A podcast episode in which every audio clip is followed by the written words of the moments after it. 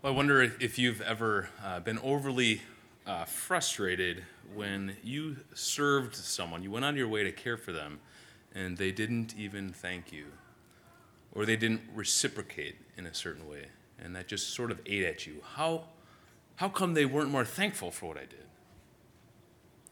Or I wonder if you've ever been impatient because someone in your house put the noise level above what you have determined to be the appropriate noise level. Yeah, some of you, I can tell by your faces, already happened this morning. I wonder if you've ever been overly nervous by the state of the world, where politics are headed, and this sort of this undergirding nervousness in your heart as you wonder, where are we going? What's going to happen? What's going to happen for our kids? I wonder if you've ever shut down because someone that you care about and love is not loving you or respecting you the way that you feel like you should be. Or I wonder if you've ever had some sleepless nights because of anxiety. What's ahead?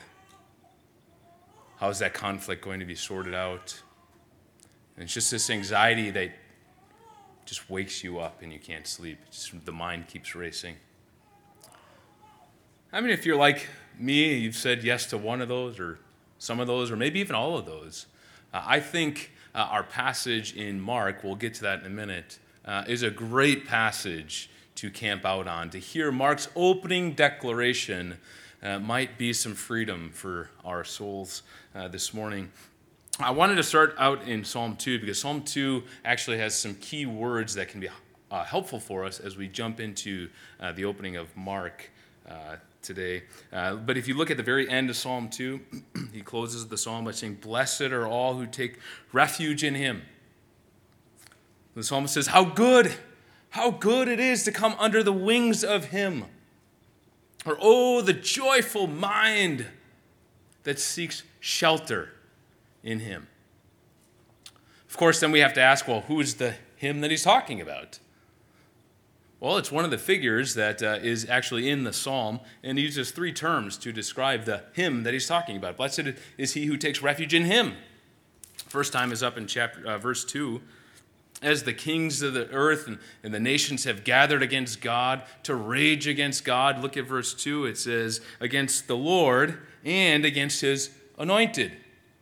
That's the Hebrew Messiah, so the anointed, and we'll get to that later.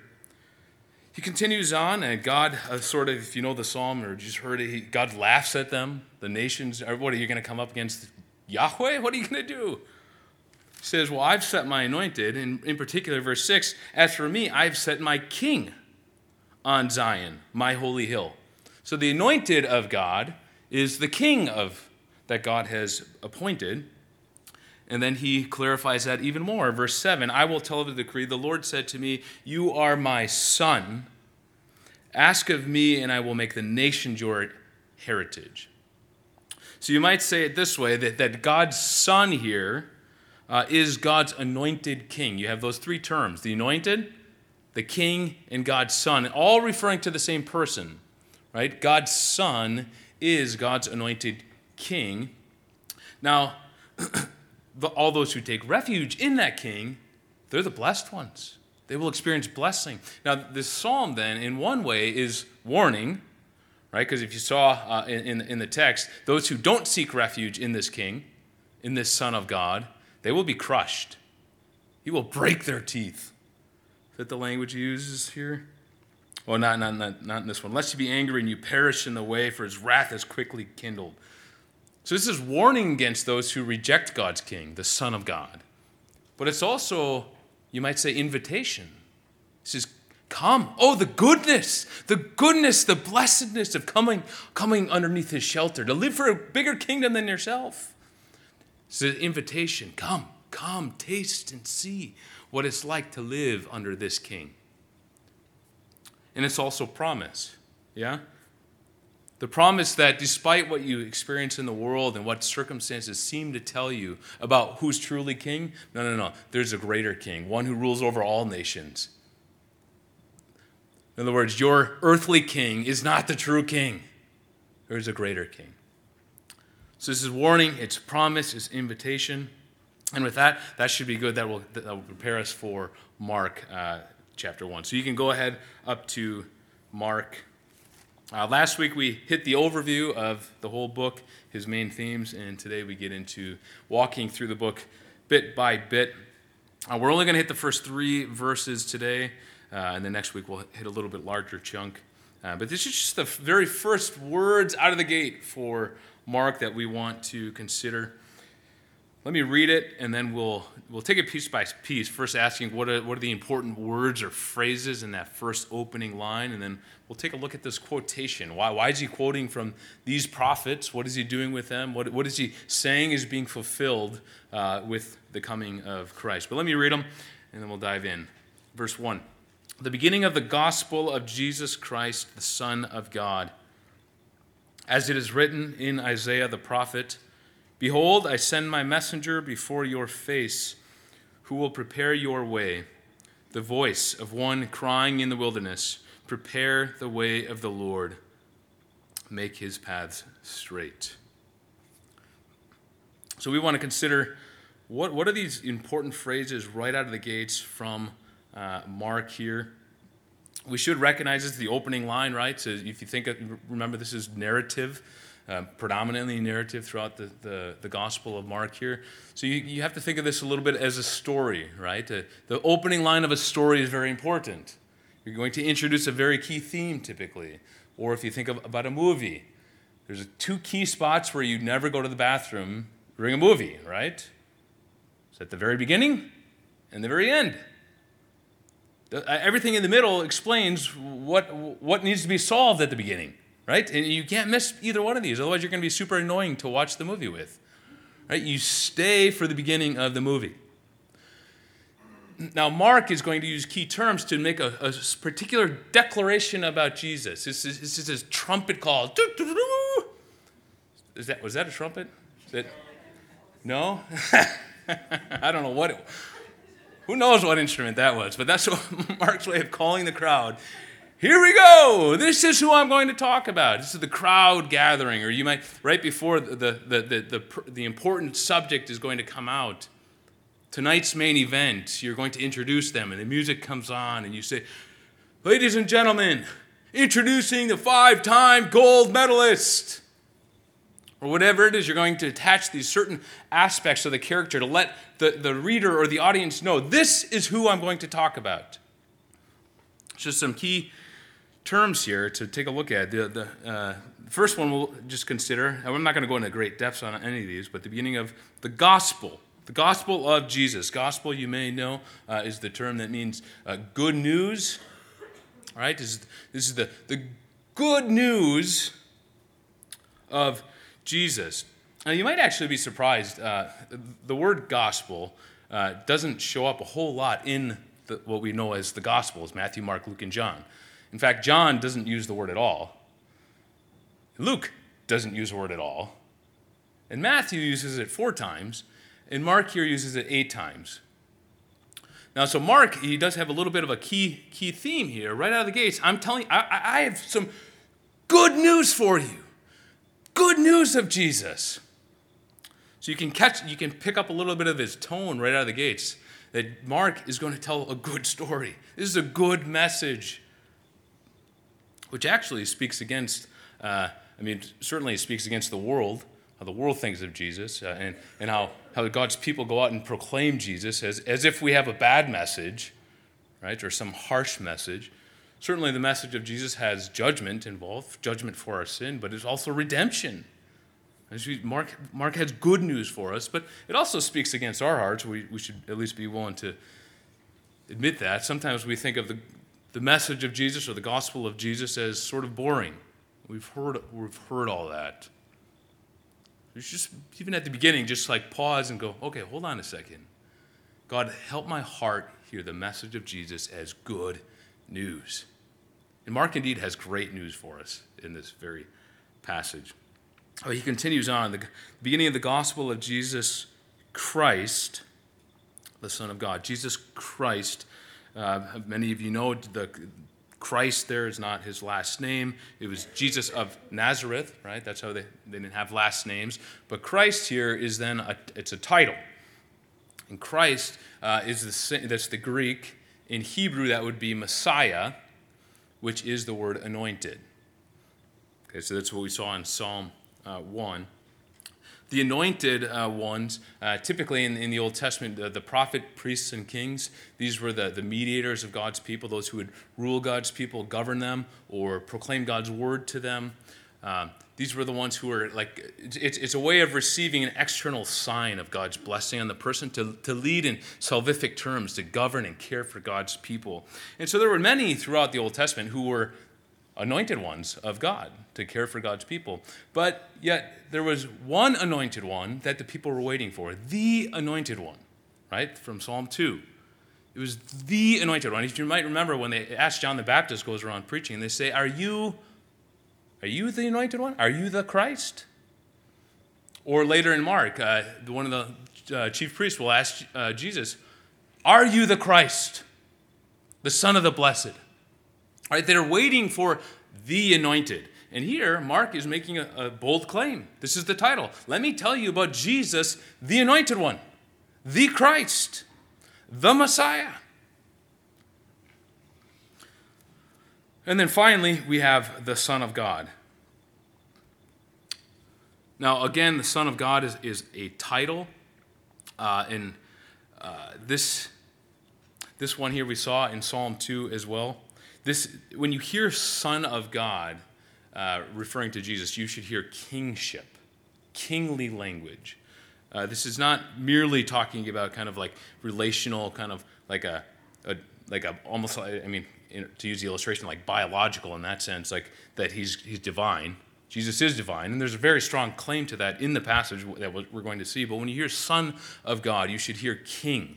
He's the King. That's from Psalm 2. And then notice, if you go down to verse 14, Jesus, as he proclaims his ministry, now, after John was arrested, Jesus came into Galilee proclaiming the gospel of God and saying, the time is fulfilled and the kingdom of God is at hand. Repent and believe the gospel. So notice he starts off with, I have the beginning of the good news of Jesus, or the gospel of Jesus. And what does Jesus come on and proclaim? The good news of God. And what is the good news of God? The kingdom of God is here. Right? The kingdom of God is here because the King is here. The Son of God is now come. Okay, so when you hear Jesus, the Son of God, you should hear the King, this promised King who would come and rule over all the nations. And that is who Mark wants to talk about. And then, of course, notice that he starts off and says the beginning of the gospel, the beginning of the good news of Jesus, the anointed one, the King, God's promised King. And then what does he do? He goes back 400 years. And he doesn't start at his birth like Matthew does or Luke does. He goes back. Let me start from the beginning about the good news of Jesus. Isaiah said this. See, he goes backwards. So if I were to put this on film, I would have something, you know, it would be out in the wilderness because that's what dominates verses 1 to 13. Out in the wilderness, you'd kind of have the opening credits and a little bit background music. And then over the ridge would start to come up Jesus the Christ. And the narrator would say something, or he would just say the words, in the beginning of the good news of Jesus the Christ, God's promised King, the Son of God. And then it would go really quick rewind. Now let me tell you where the beginning starts, way back in Isaiah. You're going to go backwards 400 years, actually, to Malachi, which... If you look at verse 2, he says, as it is written in Isaiah the prophet. And then he quotes from Malachi. So he actually quotes from Malachi and he quotes from Isaiah, which we'll take a really quick look at. This would be common. This isn't weird. He's not doing something weird. This is what some would call like composite texts. So there's taking two texts from the Old Testament that have similar themes and recognizing, oh, these are getting at the same theme. They go together. And so Matthew probably introducing the Isaiah one, perhaps because he's the more the major prophet. Malachi is a minor prophet in the sense of size of book. Isaiah is well known. Mark also, some think, has this Isaiah theme in his book, but also it carries this wilderness theme. But let's go back to Malachi. Let me read real quick again what Mark says, Malachi says, and then what Isaiah says. I know that might be confusing there. What does Mark say that Malachi says? And then we'll see what Malachi says and see what's altered, okay? So Mark says, "Behold, I send my messenger before your face, who will prepare your way." Now, go back to Malachi. Keep your finger here so we can come back to it. Malachi is just 2 books before this, so right the last book of the Old Testament, Malachi chapter 3.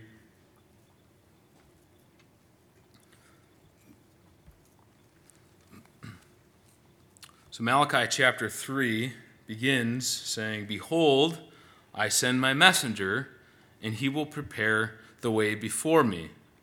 And the Lord whom you seek will suddenly come to his temple." Now notice, some things are similar, right? God says, "Behold, I send my messenger." Okay? Malachi says, "Who will prepare the way before me."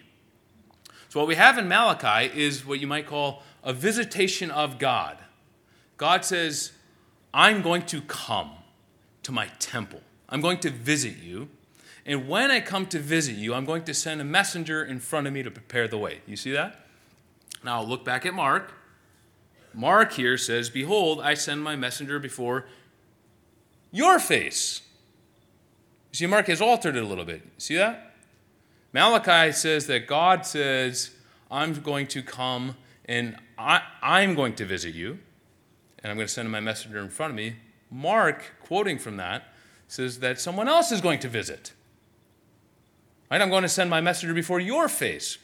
And what you have Mark making a very strong claim here is that God's visitation happened when Jesus came, because Jesus is divine. Jesus is God in flesh, so that's not separate. He's not saying something different. He's just being very particular. When Jesus came, it was God's visitation to his people. He's going to come to his temple. And as you read the rest of this section in Malachi, which we'll do real quick, you'll see the very particular theme that Malachi is saying, this God, when God comes, when God visits, and he comes to his temple, he's going to do something. So again, verse 1, "Behold, I send my messenger, and he will prepare the way before me. And the Lord whom you seek will suddenly come to his temple, and the messenger of the covenant in whom you delight. Behold, he is coming, says the Lord of hosts. But who can endure the day of his coming? And who can stand when he appears? Because he is like a refiner's fire, and like fuller's soap. He will sit as a refiner and purifier of silver, and he will purify the sons of Levi and refine them like fine gold and silver, and they will bring offerings in righteousness to the Lord. Then the offering of Judah and Jerusalem will be pleasing to the Lord as in the days of old and as in former years. Then I will draw near to you for judgment.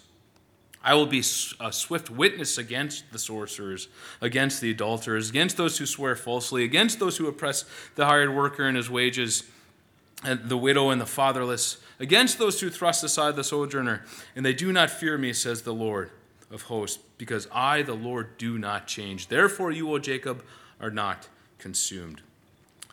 So here we have Mark then making the claim that in the coming of Jesus the King, what he's going to do is, this is God coming to cleanse the temple. Right? You caught that idea of cleansing. He uses 2 illustrations, a refiner's fire, that's refining silver, getting rid of the dross, burning it, getting it real hot, and then all the non-silver particles come to the top, and you scrape them off, and you have a pure silver. Or the fuller's soap. If you've ever washed clothes by hand, you're scrubbing it, rubbing off all the dirt, and then what you have left is a clean garment. God's going to come and cleanse. He's going to bring salvation, or like restoration with God, but it's going to come through purging, through getting rid of the dross. All right, that's enough for Malachi. That'll give us enough where we need to go. Let's just go back to Isaiah. We'll do faster on that, just so you can see what he's doing with Isaiah. Just got to keep going backwards. Isaiah chapter 40.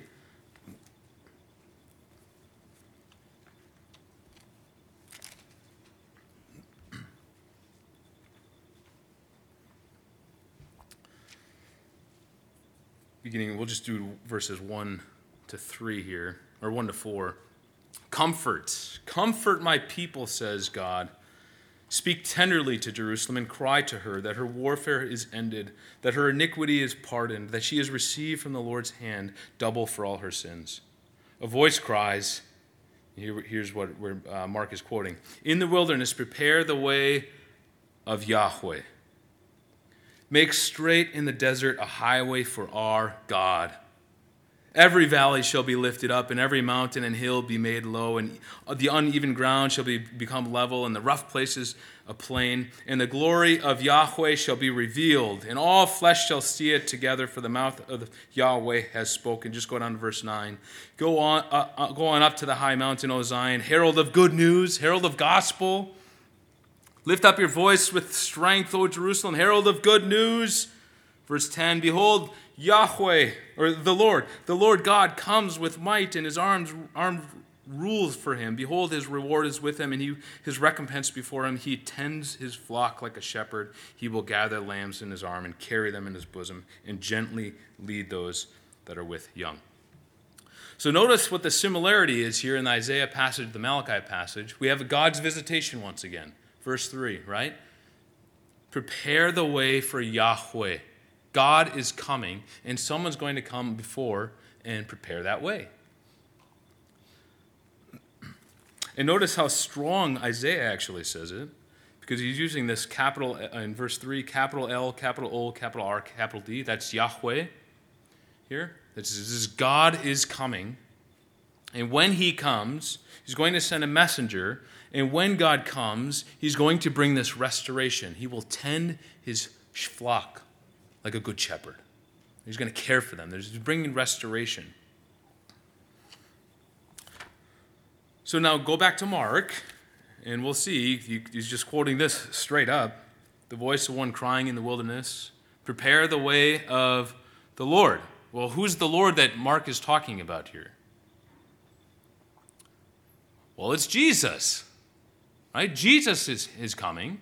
And so if you take the Isaiah passage, prepare the way for Yahweh, here Mark quoting that and saying the messenger is going to come and prepare the way for the Lord, who is Jesus, because Jesus is God enfleshed.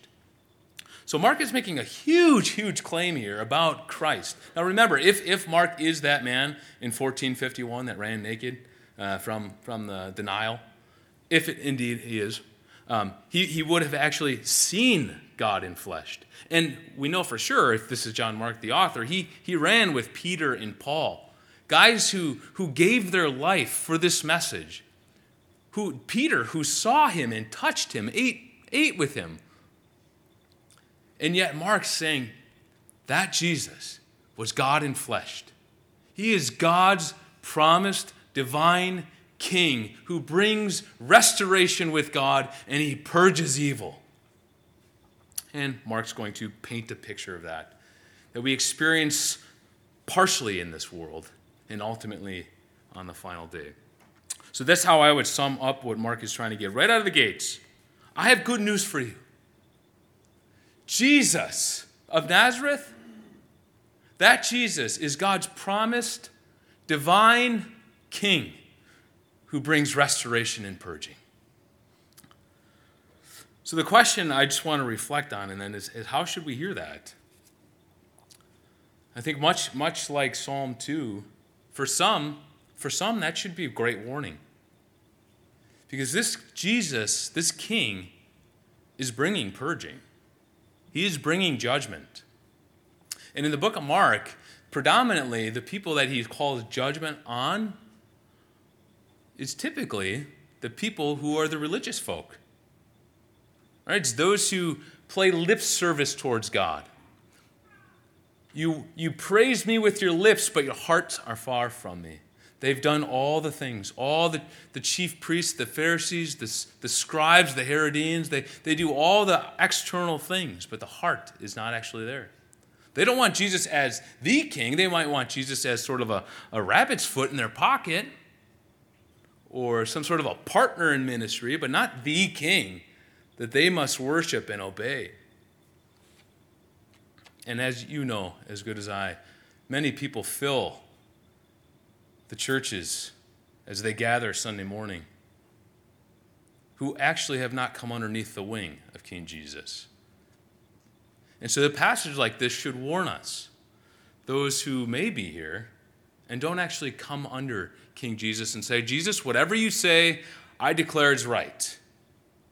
I will obey whatever you call me to do. You are the king. I am not the king. And friend, if you're here and if you are not willing to do that, if you have not laid your life under the King Jesus, this is a great warning for you. Jesus looked at the crowds and he said, one day when the Son of Man, referring to himself, comes back, he will send his angels before him. They will gather up the elect and the wicked, the righteous and the evil. And the righteous will go to everlasting life, and the evil to terrifying the lake of fire, where there will be weeping and gnashing of teeth. And you will sit underneath the judgment of God forever. And I believe God would call you to turn away from your sin, turn away from living as if you are king, and come underneath the wings of King Jesus. Worship him alone and be restored to God.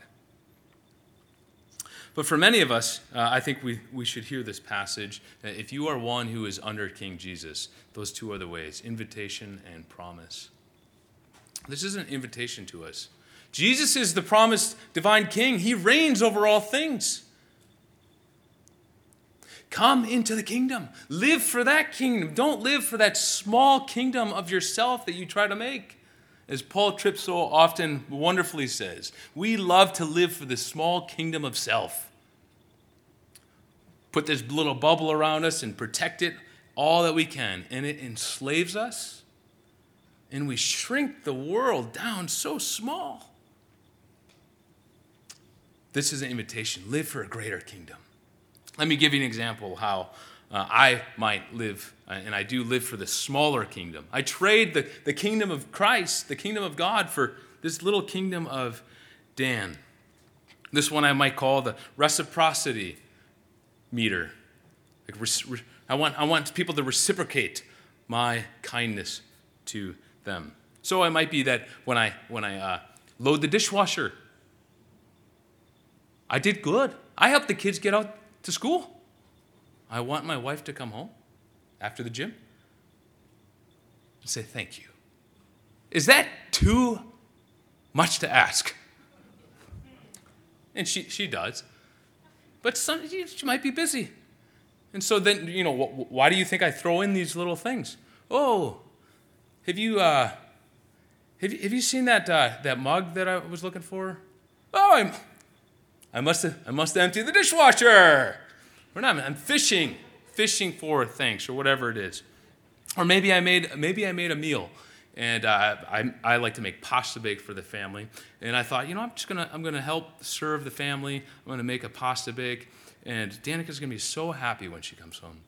And she comes home, and she knows I'm cooking the pasta bake. She smells it, and she simply just asks, "Hey, did you get any vegetables ready for dinner too?" And how do I hear that? I hear that as criticism. Now, she's not criticizing at all. She's just asking a question. And I think, can't you be grateful? Don't you see what I did? I made a pasta dish. You should love this. And you see what's happening is I want thanks. What's being exposed there actually is I'm not actually serving anyways. I'm serving so that I get something, at least partially. I get praise. I get thanks. This is little kingdom living. Right? And that it shackles you, it enslaves you. Because now all of a sudden my happy meter is all dictated by how people respond to what I do. That's enslaving.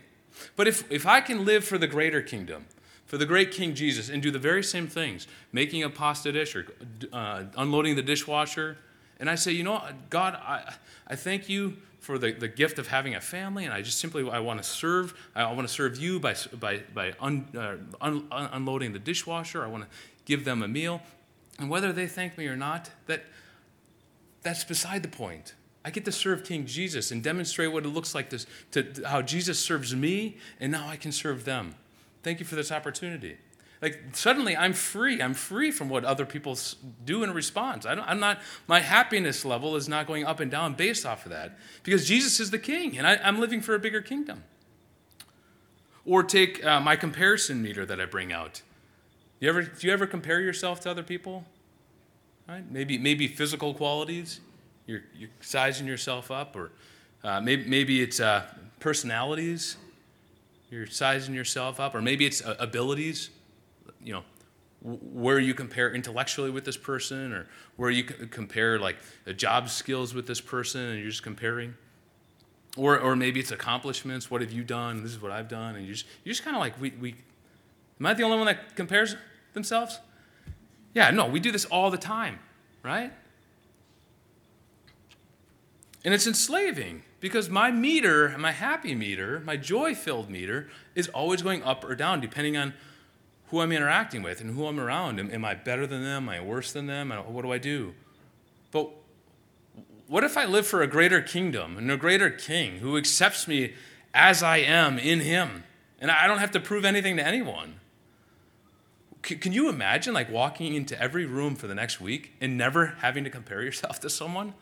And never feeling like, oh, somehow I gotta feel better about myself, so I have to demonstrate like I can do this, or I kind of gotta fish for compliments. Or when this person criticizes me, I quickly go over to this group to make sure I hear praise and say, yeah, what they said, that doesn't matter anything, because these people said this, right? I'm constantly wanting to feel better about ourselves, about how other people compare to us, and it's enslaving. Jesus being the divine king frees us from that. We have a bigger kingdom to live for. This is an invitation. Come, live for the greater king. Blessed are all who take refuge in him. Or one more, you might say that the compliance meter. We all have these rules in your home, in your job, your families, about how people are supposed to behave.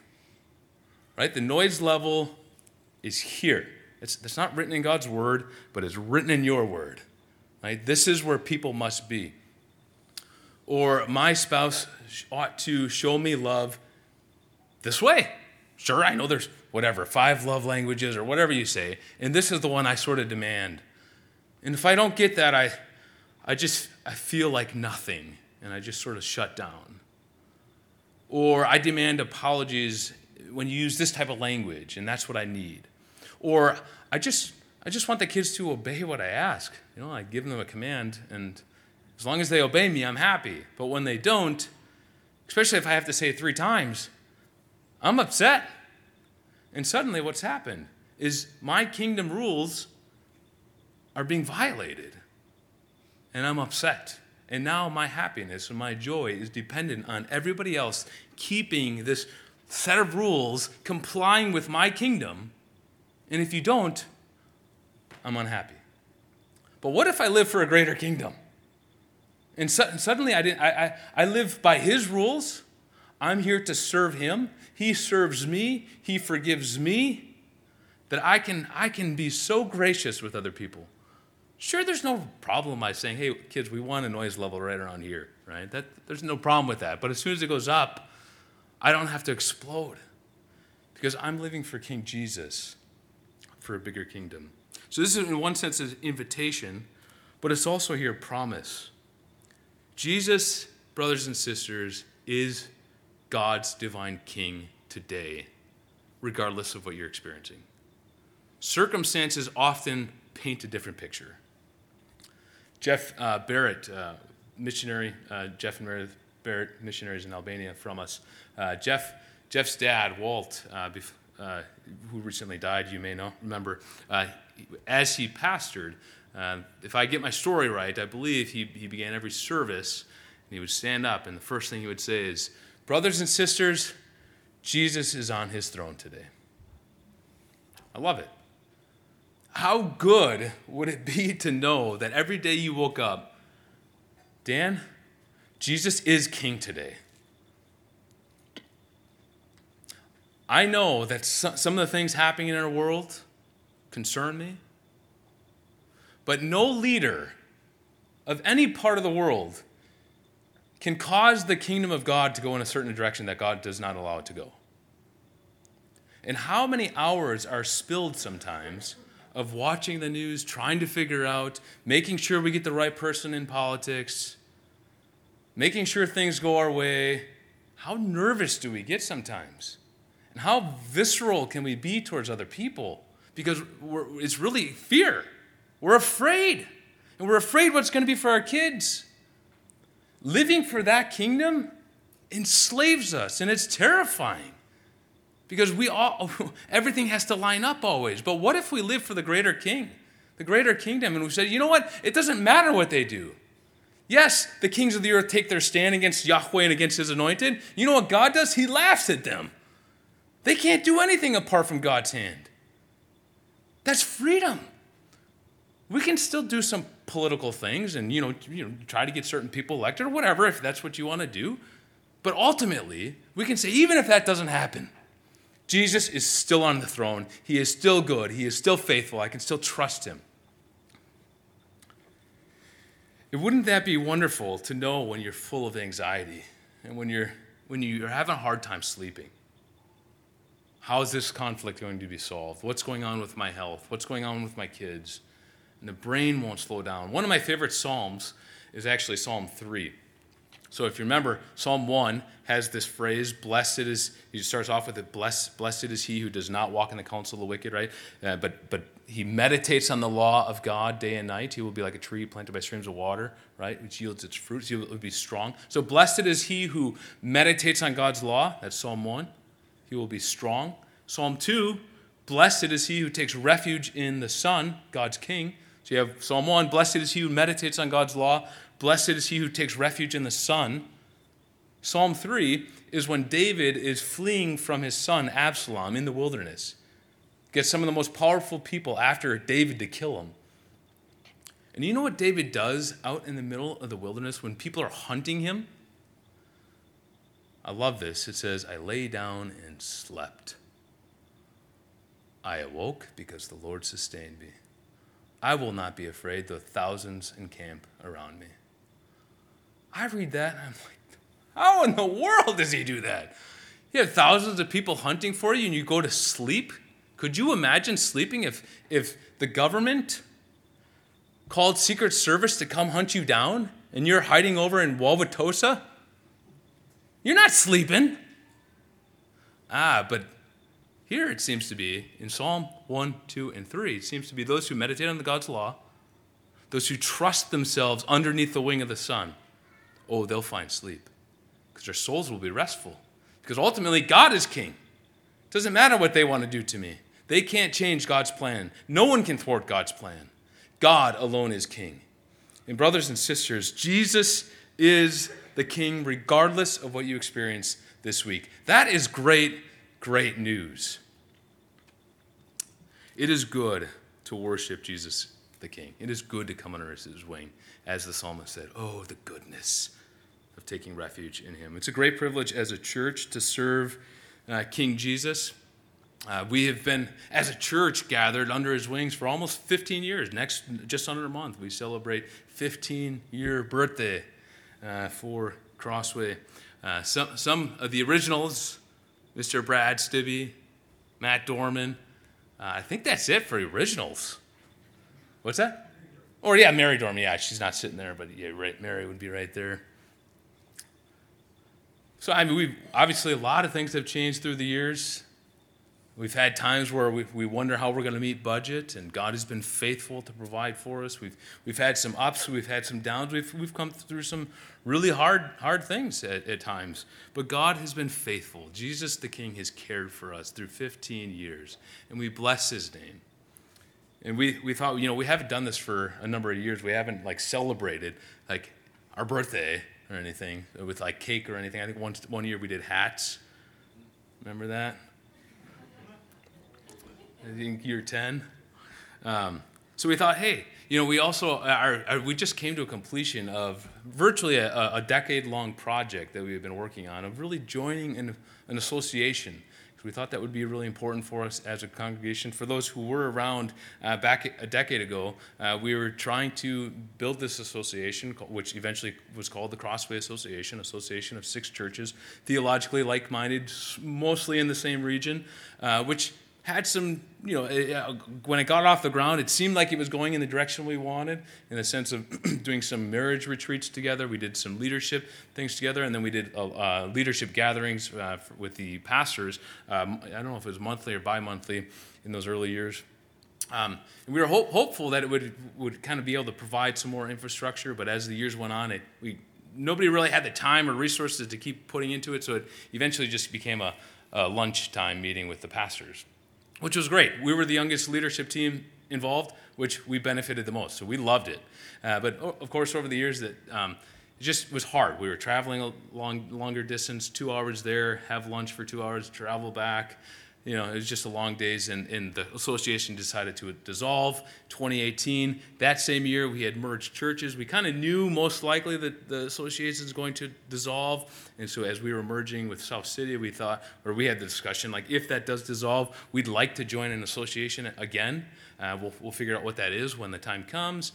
We merged churches. We had major projects to do, as we said. When we merge, we do a new constitution, we do a new website, new logo, new mission statement, a lot of new things, new order of service. All, in our opinion, were fabulous. We caught wind from other people because we were ready to keep going. Like, and we moved to Alverno. We were like, hey, let's do the next project. We kind of caught wind, like, can we just chill for a minute? Like, yeah, great, good change, but we're cool just enjoying this for now. So we thought, okay, yeah, no problem. In the background, we were still hunting for associations. We were getting to conferences, doing a lot of research. We were really looking forward to that. And then obviously COVID hit, and we thought, oh, let's keep hitting that pause button. But as you know the story, finally, over the last several months, that project that started roughly a decade ago has finally come to completion. And we are now part of the EFCA and SEND and Pillar, which we're grateful for. We celebrate that. And it's not a marriage. If things go wrong in things, we can always change. But we're grateful for that. We're grateful for God's faithfulness to us. So we actually do have 2 cakes out there today to celebrate. One says, Praising Jesus the King, because he is the King, brothers and sisters. And one says, Thankful for God's faithfulness to Crossway, which we indeed are. So 15 years, I think it's February 17th is the official birthday, if you want to know that. But with that, let's go to the Lord's table together. Proclaim the Lord's death together. Jesus brought his kingdom, not the way the kings of earth bring their kingdom, with pomp. So what do you say? Pomp and circumstance, right? He came. He lived quiet life, died in the place of his people, rose from the dead, and now he's reigning. So we proclaim the Lord's death together. The Lord's table is open for all who proclaim Jesus as King. You have come underneath his wing, and you say, yes, I trust him alone for salvation, for restoration with God. I trust in his blood. And I'm seeking to walk by faith, not perfectly, but I'm in the right direction. I'm repenting when I sin. If you're here this morning and that's you, then you are welcome to join us. If you're here this morning, you are not walking in repentant faith in Jesus, then we ask you not to participate. But first, let's come and grab the elements, then return to your seat, and we'll partake together. Brothers and sisters, you can know that you have restoration with God because the divine King, the Son of God, gave his life on your behalf. The Lord Jesus, on the night he was betrayed, he took bread, and after giving thanks, he broke it and said, this is my body. Do this in remembrance of me. Jesus says that the cup, it is the new covenant. And in the new covenant, we're promised that God would take out our heart of stone and put in a heart of flesh and give us the Holy Spirit, empowering us to live as God has called us to. Let the cup remind you that you do not have to live for your kingdom this week. There is freedom, and we can live for the greater kingdom, the kingdom of Jesus. For he took the cup in the same way after supper, saying, this cup, it is the new covenant in my blood. Do this as often as you drink of it in remembrance of me.